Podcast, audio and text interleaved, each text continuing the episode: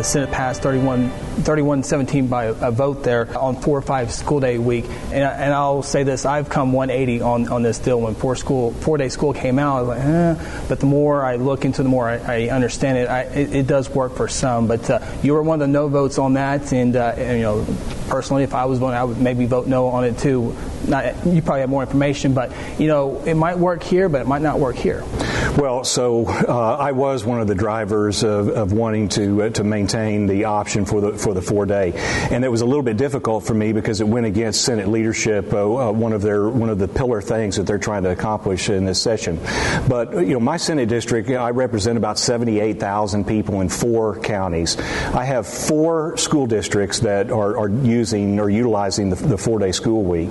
Uh, when they started kicking around the idea of this, uh, of mandating a, a five-day school week, I got very concerned because I have my schools that are in the four, or doing the four-day, uh, are actually uh, excelling academically. Uh, in fact, a, a community right next to us here at Guthrie, over in Coyle, uh, you know, they won an academic state title uh, in basketball, so it's working for them. And so I really wanted to work with Senate leadership and, and the author of that uh, of Senate Bill four forty-one uh, to give an opt-out provision. Uh, for those schools that where it where it works, and we wanted to we wanted to tie that to uh, to academic success, and could they show uh, a financial benefit to being uh, to being being four day?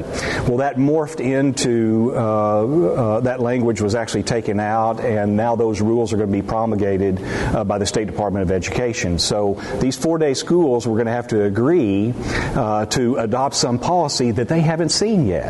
Uh, And that really bothered me, and so um, so I had to I had to be a no vote uh, on that. It did pass out of the Senate, it'll be headed over to the House, and I'll let these guys uh, talk about where they're at on that. But I like the local control aspect, particularly for the from those from for those schools where it's it's really working.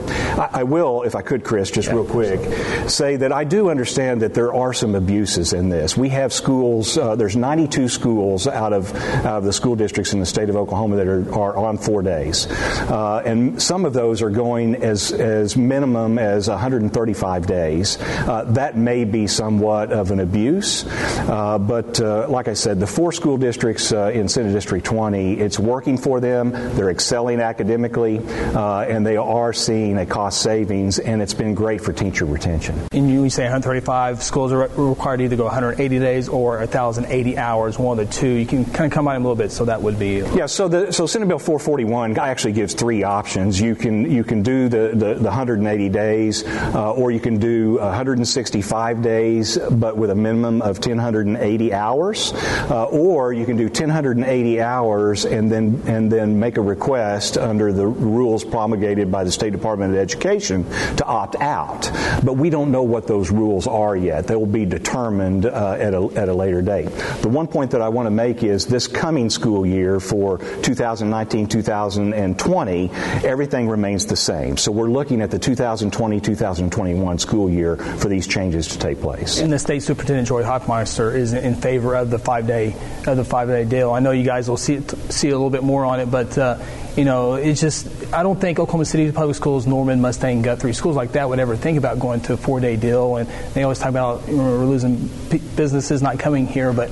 You know, hopefully this changes one day where pe- businesses do go into Coyle, but I don't think they're looking for Coyle. I mean, they're looking going to the big market areas where there's already going to be five-day school weeks. Well, and and this four or five-day school week is a little bit of a false narrative. When when we had, as we continued to cut education budgets, uh, well, as we continued to keep education budgets flat and as the number of students across the state continued to grow uh, and our funding wasn't able to keep up with that, uh, they started looking at other things. And, and mainly it was it was a way um, to to bring teachers in and, and retain teachers. Um, I, I know that was one of the main reasons uh, Josh went to it over at Coyle. Uh, it's one of the main reasons that my uh, school up in Blackwell looked at it and, and things like that. Where where it becomes a real false narrative is Colorado's had four-day school weeks for the past twenty years, and and nobody's talked about that, and it, and it hadn't hurt their test scores, it hadn't hurt their business uh, requirement, any, anything like that.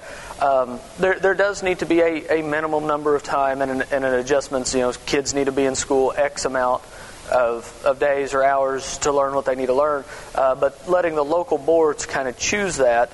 Um, I, I do think is important. I think that in the mix, midst of all the other school funding formula talks and, and things that we got into over the last couple of years, this four-day school week kind of got wrapped up in this when, when they really are two separate issues. Uh, some schools are doing it to see cost savings, but mainly they're doing it to try to recruit teachers.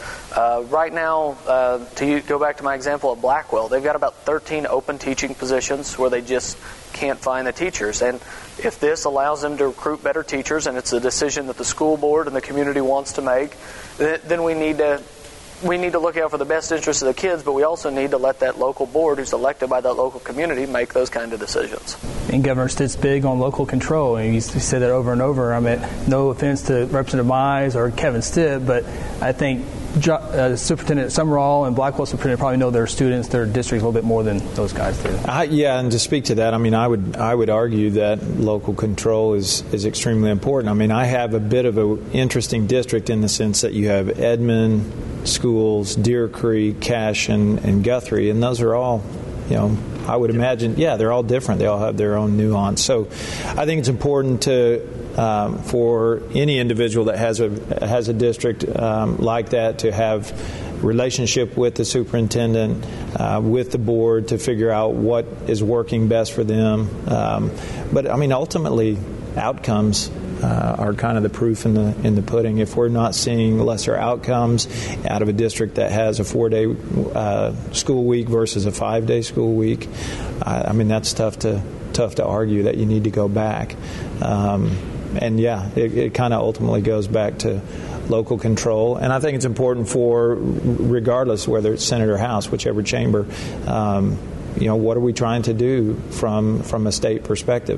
Where is leadership trying to to take us, and, and can we all jump on board there um, and have some have some say-so? Um, But are we are we uh, along for what the ultimate goal is? Yeah, Chris, I got to give a shout out to Superintendent Summerall uh, over in, in Coyle. So he's seeking his doctorate uh, and he's doing his dissertation on four-day school week. There you go. Uh, so I've been very fortunate uh, to uh, to have a lot of detailed information about him and uh, what works and what doesn't work. I know he's been at the Capitol at least twice this year. He, sure, he certainly has. Well, and I would imagine we all got that email, right? Uh, I bet yeah. you did. Yeah, long. That's right. It, it was good. Very informative. Yeah. It Real, two quick notes on, on, on education. The House has sent two things over to the Senate, a one thousand dollars tax credit for teachers out of the pocket for their classroom, and a one thousand two hundred dollars pay raise across the board for teachers. Yes, and, and both of those, uh, again, both of those measures were, were title off because it's going to depend on, on where the budget negotiations settle down at. Um, but but I think they're they're important. I know the one thousand two hundred dollars teacher pay raise, which would take us to number one in the region, something Governor Stitt talked about in the State of the State. Um, I, I think one of the uh, one of the more interesting things is is everybody's trying to paint this as an either or. Either we get one thousand two hundred dollars additional. Uh, one thousand two hundred dollars for teachers, or we get more classroom funding. And that's simply not going to be the case. There's going to be a classroom funding portion in, in the state budget. Uh, it's going to be an increase in the formula, the same as there was an increase in the formula last year after we passed ten ten X X, I think was the final name which we came up with. Might have missed one X maybe. Yeah. But um, whether whether we do the one thousand two hundred dollars additional teacher pay raise or not, there's still going to be more uh, still going to be more money into the formula, uh, more additional dollars uh, for the classroom than, than there ever has been before in, in state history.